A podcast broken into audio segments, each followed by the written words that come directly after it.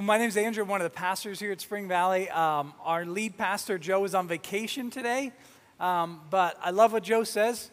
Really, Jesus is our senior pastor at Spring Valley. And so we believe whether uh, the lead pastor is here or not, Jesus is here. And so uh, we're excited to be here.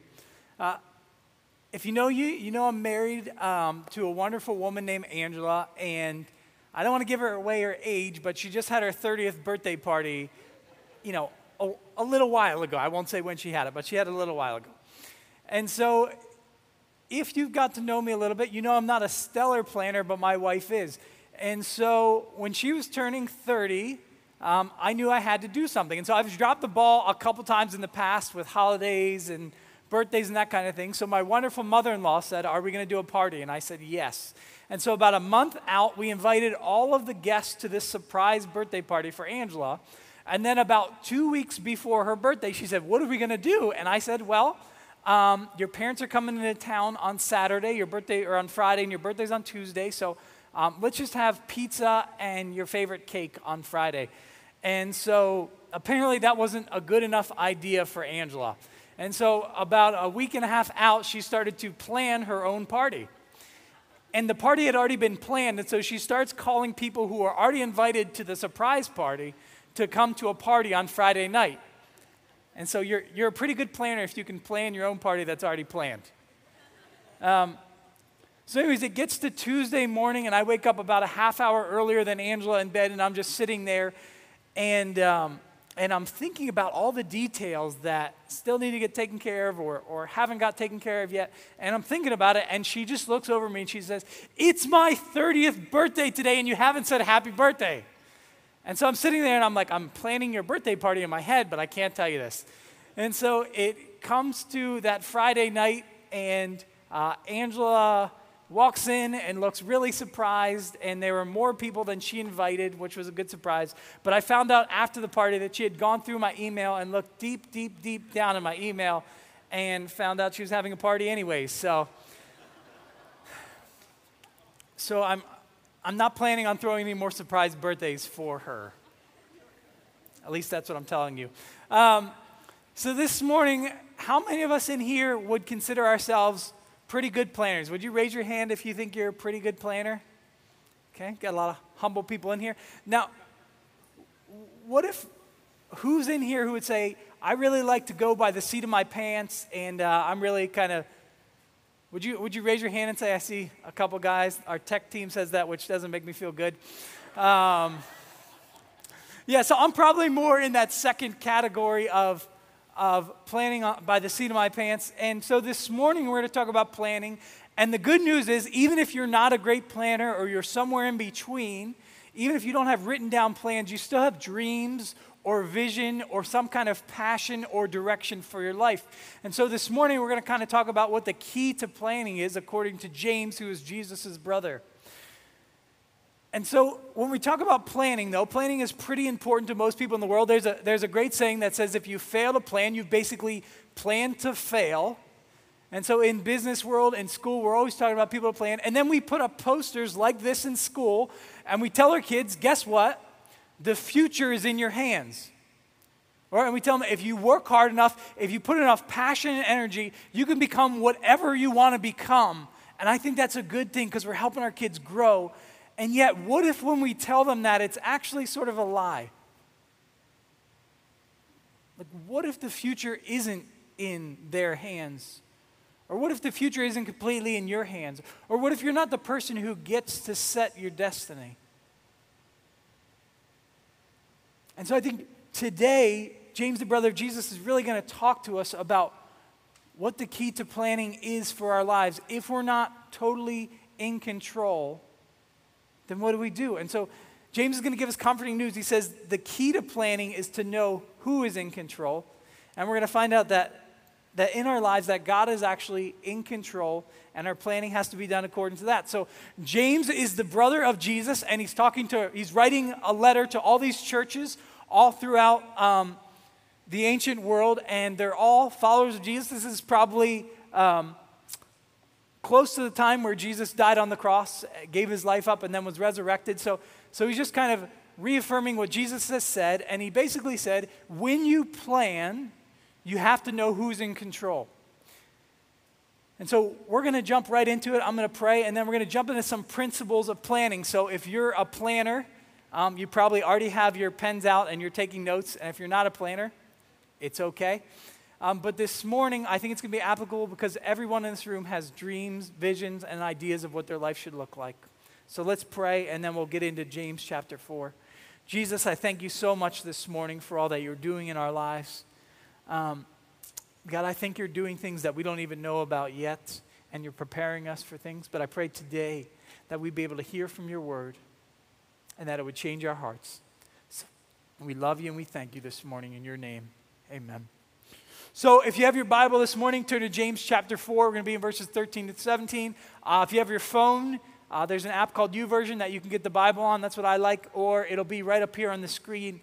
And so, we're going to look at principles of planning from James. And so, we're going to read James 4 13 through 14 first.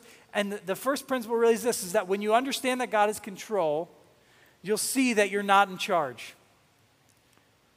So, verse 13 says, Now listen, you who say, Today or tomorrow we will go to this or that city, spend a year there, carry on business, and make money. Why? You do not even know what will happen tomorrow. What is your life? You are a mist that appears for a little while and then vanishes. And so, James is kind of setting up these people who say, Listen, we think we have this in control. And so, here's their plan. And it's it's not a bad plan, right? They say today or tomorrow. So at some point, we're going to go and travel to this city or that city.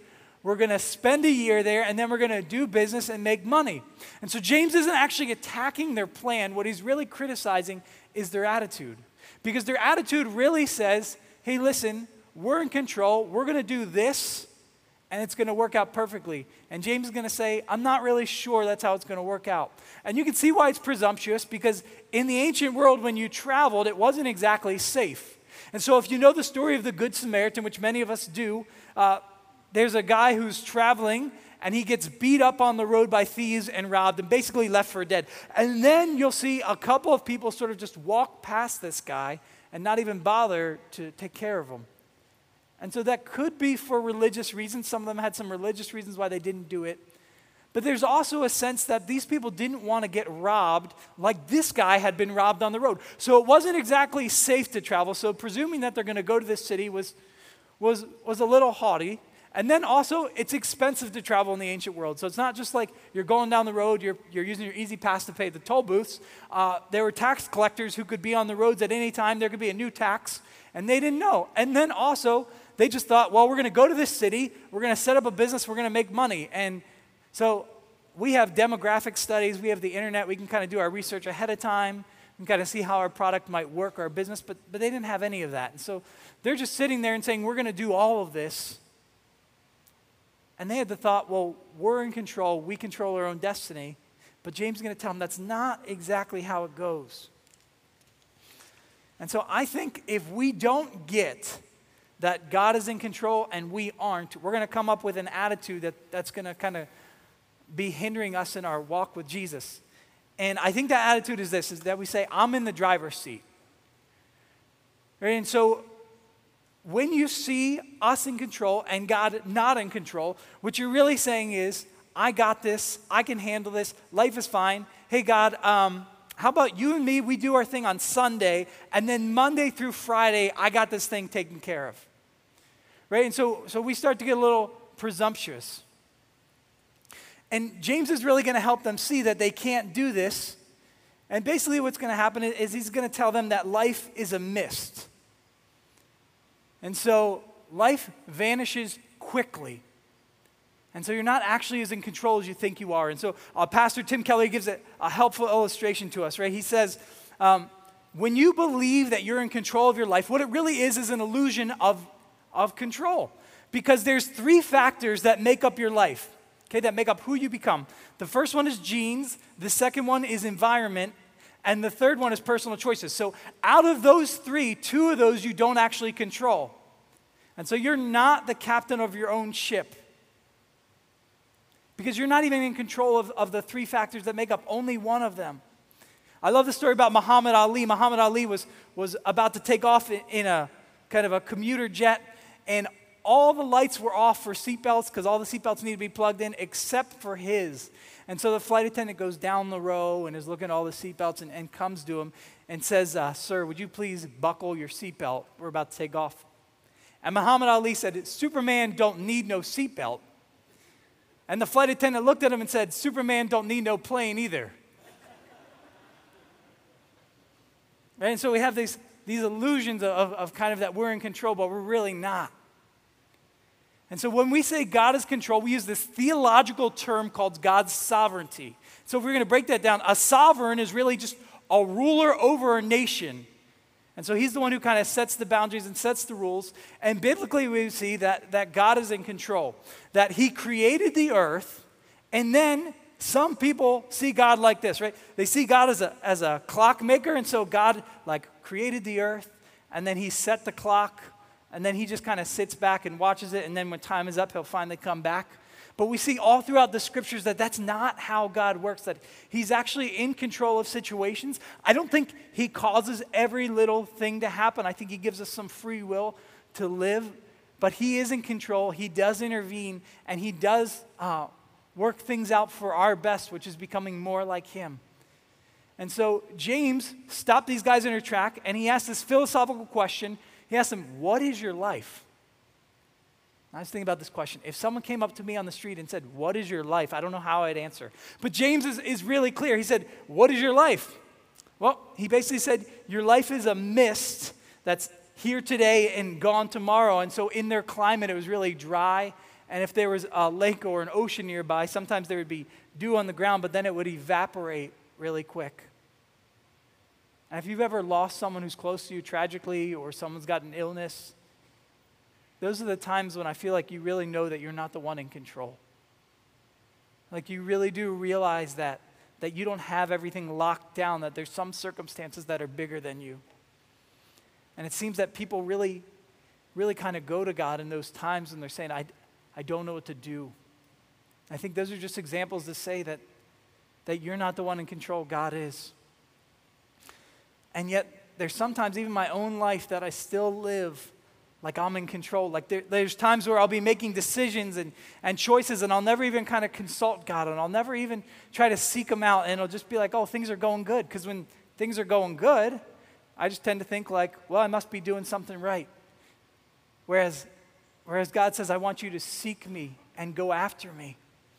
And when we live like this, we're, we're, we're basically living as atheists who say we believe in God. So we're living like God doesn't exist, but we're saying He does when we don't seek Him, when we don't say He's in control and we're not. It's almost like a, uh, a, someone who says they're a runner. So I started getting into running lately, and it's like this you can buy all the Nike Dri-FIT clothes that there are. Right? You can buy a nice running watch, you can go to the running store and pay for really expensive running shoes. You can read running blogs and running magazines. You can even talk to other people about running but if you never run, you're not a runner. Right? And so that's the same thing when we think we're in control and, and, and we live our lives like that. Like we, we say we're following Jesus, but he doesn't actually play a part in our lives. And so that's why it's so important for us to see that the first principle of planning is to realize that God is in control and we aren't in charge. I, I'm, I've been reminded of this all the time that every day when I wake up, that every breath that I take, that every step I take is because of God's grace and not because of something I did. And so that's just one way that helps me balance to know that God is in control and I'm not. And so now some of you are listening to this, and, and, and maybe you don't take it this far, but, I, but I, I would think about it like this. Um, if God is in charge, if He's in control, then is it the case where I can do whatever I want or do nothing, and it'll still work out for the end? Right? Be- because if someone else or something else is controlling things that happen in the world, does that mean that, that I'm not responsible or I don't have to do anything? And I think James is really going to tell us, no, that's not the case. And he's going to say that in the next verse, in verse 15.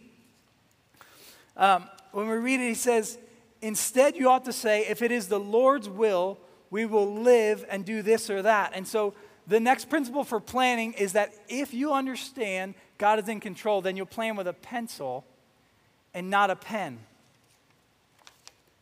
And so we didn't hear James say, hey, you shouldn't plan, just leave it up to God's will. No, these people said, if it's God's will, we'll go there and do this and do that. And so, what he's saying is that it's a good thing to plan. You, God's given you abilities and talents and gifts that you need to use and you need to plan for. But we're really going to say we're going to plan with an open hand. And so, if you look underneath your seat, everyone has a pencil. So, I, this is going to be more interactive sermon, so you guys can join in. If you want to pick up the pencil underneath your chair, That'd be awesome. So the question is what's the difference between a pencil and a pen? Right? One's permanent and one can be erased. And so when, when, when we say you'll plan with a pencil instead of a pen, what we're really saying is that you're saying, God, I'm open to you erasing my plans and putting your own in there. And so when I was in elementary school, maybe when you were in elementary school, we had to write all of our stuff down in pencil. Why did, why did we write it down in pencil? Well, because we draw outside the lines, because we might have to erase something, because our teacher might want to correct something on there. And so we're like really pushed to write in pencil. And so when you write your plans, when you're seeking out what God wants you to do, this is a good metaphor for you to remember that God is the one who ultimately sets the direction, who will ultimately help you know where to go.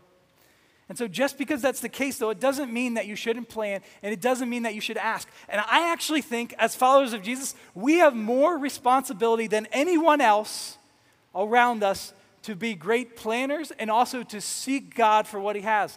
And you know what? I don't want you to say, well, I'm going to do this, but I'm going to hold it really tentatively because, or I'm not going to push hard because maybe God doesn't want me to do this. We, in fact, should be people who ask God for big visions for our life, who take risks for God, and who are going to trust Him with it.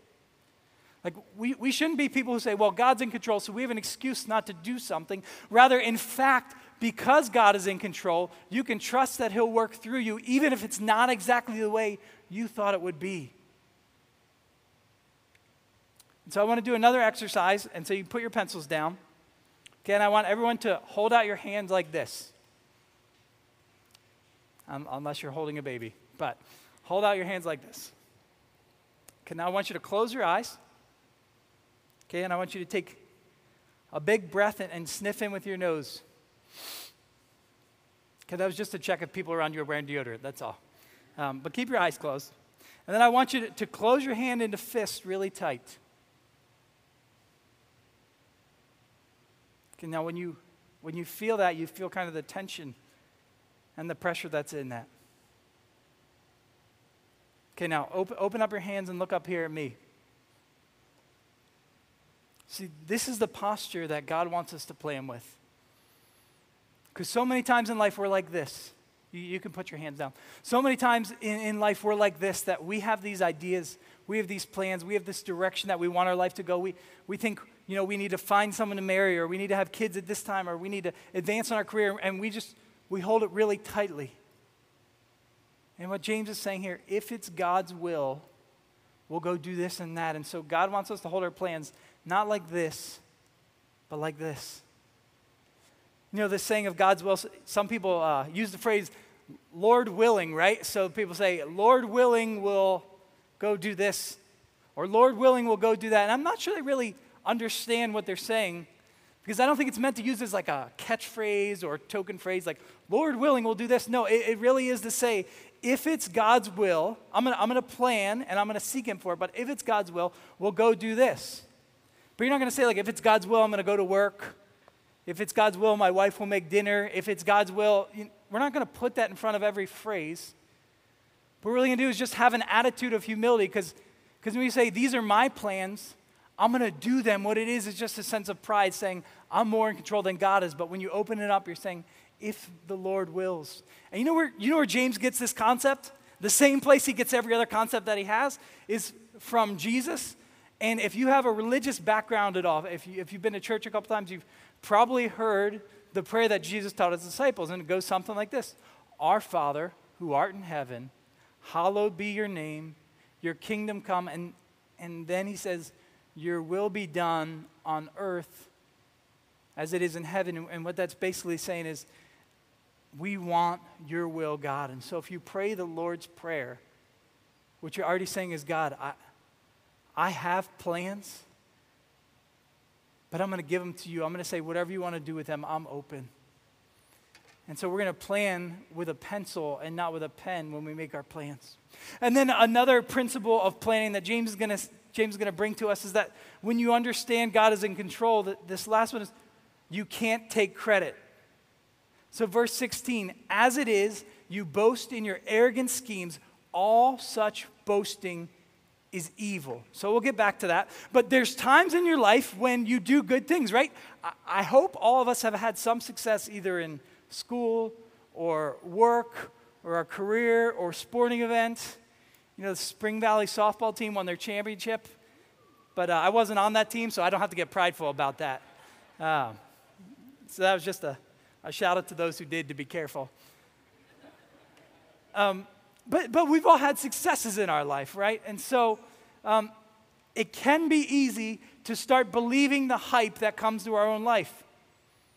Like we, we just start talking about a little bit, and then people give us compliments, and it sort of grows and grows, and we start to think that we're actually something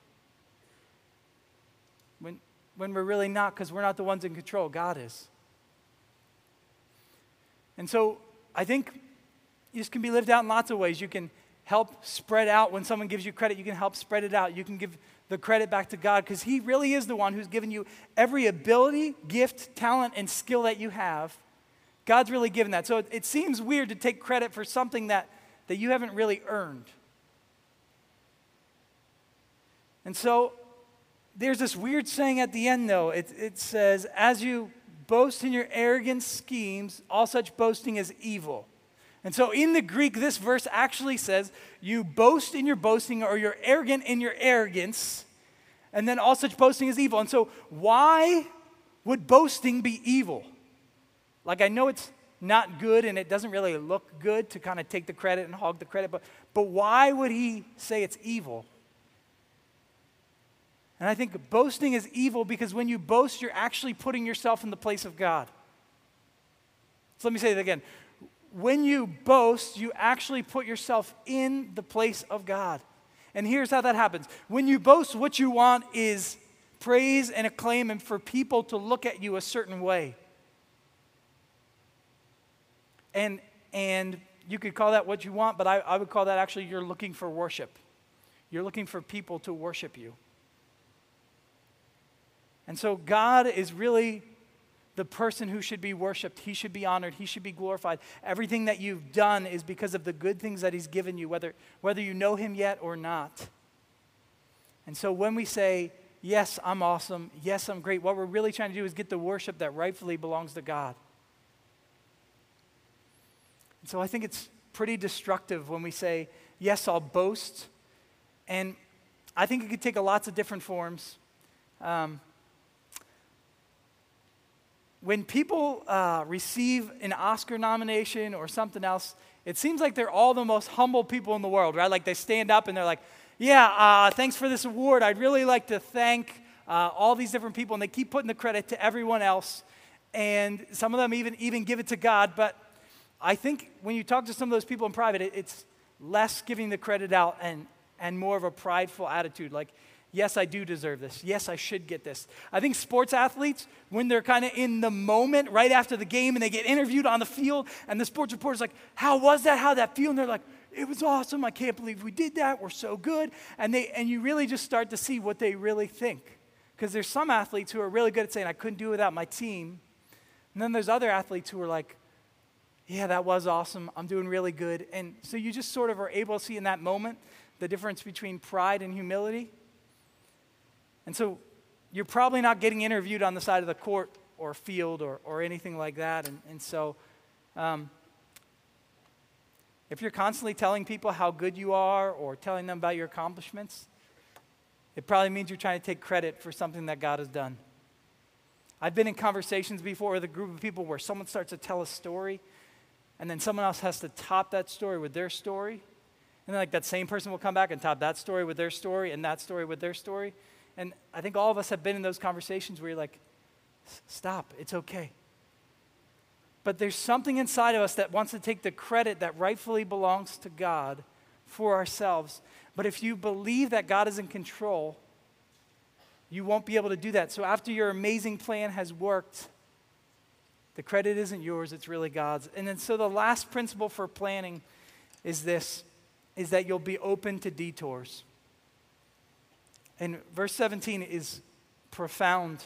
And it says, If anyone then knows the good they ought to do, but doesn't do it, it is a sin for them. So if anyone then knows the good they ought to do and doesn't do it, it is a sin for them. And so if you think you're a really good person and, and you've done lots of good stuff, um, this verse is just going to help you bring yourself from here down, down to reality, right? Because th- in theological terms, there's something called the sin of omission and the sin of commission. So when you when you do the sin of commission, what it means is that you're doing something wrong. But when you do the sin of omission, it means that you basically didn't do something that you knew was right. And so I think what James is saying here, not just that this is kind of a, a, proverb on its own, but what he's really saying is that there's going to be times when God's going to send you on a detour and it's not going to be part of your plan. And the question is, are you going to be open to it? Because that's what God's asking you to do. Are you going to be open to it? And so, um, some people I know, they have this idea about God's will and about God's plan for their life. And they think it sort of goes like this like a straight line with a dot to here, a dot to here, a dot to there, and a dot to there, and say, Well, God, I thought you told me this was your plan, or I thought this was your plan, or this is where I'm going. And, and they think it's sort of a straight line. And I would say they sort of see God's plan as a blueprint, or God's will as a blueprint for their life. The, things have to line up exactly the way they should. But what happens when, when that gets messed up? Does that mean they're not in God's will anymore? Well, I actually think God's plan is less like a blueprint and more like a game plan. Right? Like there's, there's the goal, and the goal is big, and they have an idea of how to get there, but we don't know exactly how it's going to play out. So God helps us know how we should live, how we should um, act towards other people, how we should love other people. And yet, there's times when just because we have a plan doesn't mean it's going to go in a straight line. Like God can bring detours into our life and take us here or take us there. Um, there's a couple in our church named Kristen and Paul Matthias. Many of you know them, but, but they were a librarian and a secondary ed teacher. And God said, I want to take a detour in your life. And they're now in Egypt ministering to people who are Muslim. I was talking to a friend the other week, and you know, they're pretty comfortable with where they're at and they think God might be calling them to go plant a church.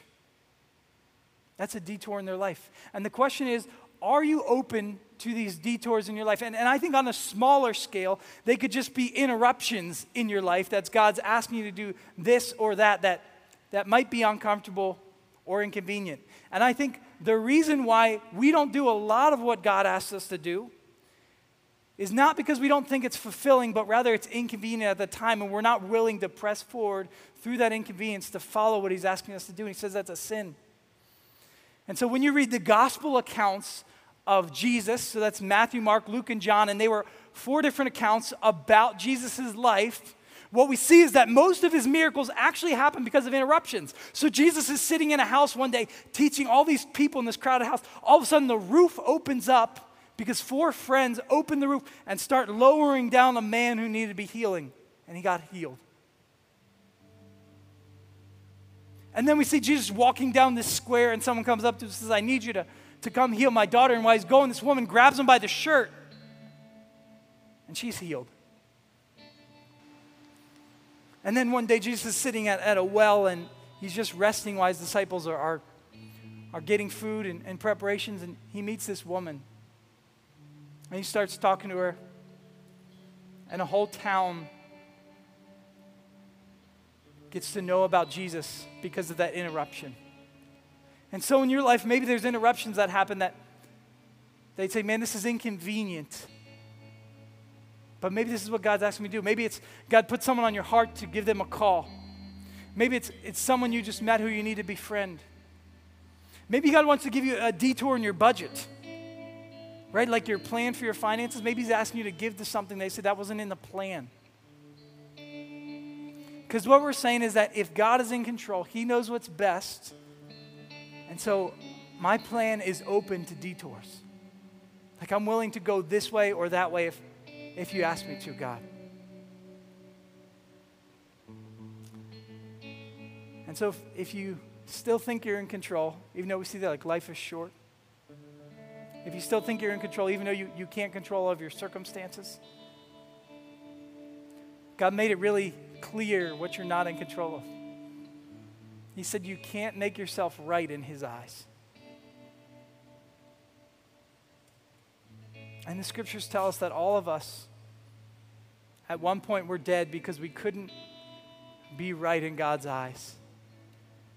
And the great news is the one who is in control changed that. The one who's in control said, I, I, see these people and they're far from me, and no matter how many good things they do, they can never get to me. He said, So I'm going to change that. I'm going to take control. And so God sent Jesus, his son, down to earth to live this perfect life, to die a death that he didn't deserve. So that you and I could be seen right in God's eyes, not by something that we did, not by somehow we controlled our situation and we are so good and we acted so rightly but it happens when we, when we accept Jesus as the leader of our life and we start to follow him. And that's really what the gospel message is. The gospel message isn't try harder or be a good person. Like if you're in here today and you're thinking you're a good person and you're earning God's approval, you're not. The gospel says, you know what? You can't earn it, but Jesus has given it. And now we live our lives to honor God, not because we're getting something from Him, but in response to all the good things that He's done for us. And so if you're here this morning and you say, I feel dead, or at least I, I feel helpless, and you don't know Jesus yet, you can go to the one who's in control. And you could say, I want to put my faith in you. I want to trust you. And if you want to do that this morning, I, we would love to have you do that. Uh, after the service, you can come up and talk to, to myself or Jeff that you saw up here, and, and we'd love to just pray with you. But this morning I have a few questions for us who are followers of Jesus. And, and the question is Are you seeking God in His will? Like, like these people said, today or tomorrow we'll go do this. And, and then the real thing they should have said is it if it's God's will? Are you seeking God's will for your life? Are you spending time with Him in the morning or in the afternoon or at some point? Are you seeking what He has for you? Because I would say there's been times in my life where I was calling myself a Christian, but I wasn't necessarily seeking what He had for my life. So the question is, what does that look like for you?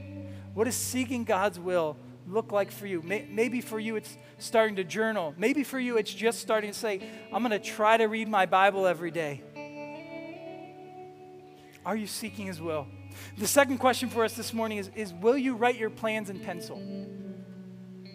And I think I'm, I'm really specifically talking to those people who who are really set, who are really good at writing their plans, are you writing them in pencil? Like, are you saying, God, I have plans, but I'm willing for you to change them? I'm going to hold them open handedly. Now, for some other us, we have these dreams and aspirations. Do they line up with what, what God wants for your life? And you know what? We're going we're going to pray today. And I don't know if God is going to tell you exactly what He wants you to do. But I think maybe not today, but as you're praying and, and as you're going throughout the week, He's going to give you that direction if you don't have it. He's going to show you the next step to take. And then the last question for us this morning is, what is God asking you to do? Right? Be- because if you grew up in a, a home where your parents follow Jesus and you're a pretty moral person, you're probably not doing a lot of things bad. You're, you're, you're probably still messing up.